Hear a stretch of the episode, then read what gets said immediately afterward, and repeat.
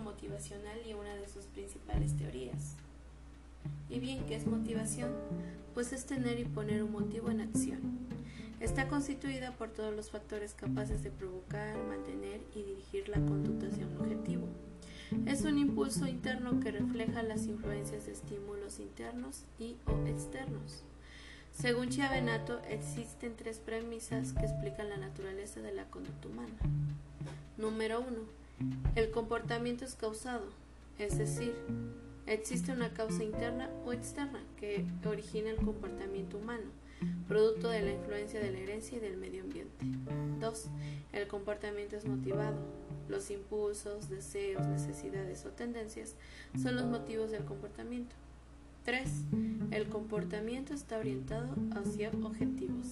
Existe una finalidad en todo comportamiento humano, dado que hay una causa que lo genera. La conducta siempre está dirigida hacia algún objetivo. Y ahora hablaré sobre ciclo motivacional. Si enfocamos la motivación como un proceso que satisface necesidades, surge lo que se denomina este ciclo, cuyas etapas son las siguientes. Número 1 homeostasis, es decir, en cierto momento el organismo humano permanece en estado de equilibrio. 2. Estímulo. Es cuando aparece un estímulo y genera una necesidad. 3. Necesidad. Esta necesidad insatisfecha aún provoca un estado de tensión. 4. Estado de tensión. La tensión produce un impulso que da lugar a un comportamiento o acción.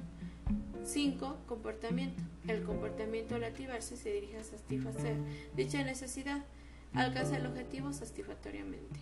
Y 6. Satisfacción. Si te satisface la necesidad, el organismo retorna a su estado de equilibrio hasta que otro estímulo se presente. Toda satisfacción es básicamente una liberación de tensión que permite el retorno al equilibrio homeostático anterior.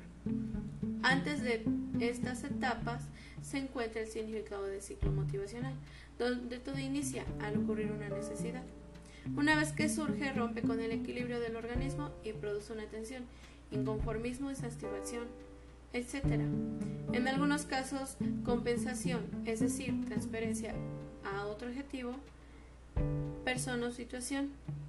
Cuando esto ocurre, la tensión provocada a causa de la necesidad encuentra un obstáculo que impide la liberación y al no hallarla, esta busca una forma indirecta de salida. Forma psicológica agresividad, descontento, apatía o la forma fisiológica, tensión nerviosa, insomnio o problemas digestivos, entre otras. Cuando una necesidad no es satisfecha dentro de un tiempo razonable, puede llevar a ciertas reacciones como las siguientes. Desorganización del comportamiento, conducta ilógica y sin explicación aparente. Agresividad física, verbal.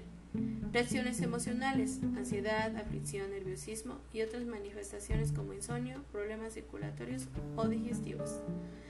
Alineación, apatía y desinterés.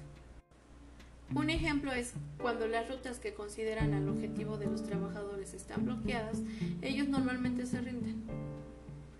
Finalmente vienen las teorías de la motivación, una de las principales. Jerarquía de las necesidades según Maslow.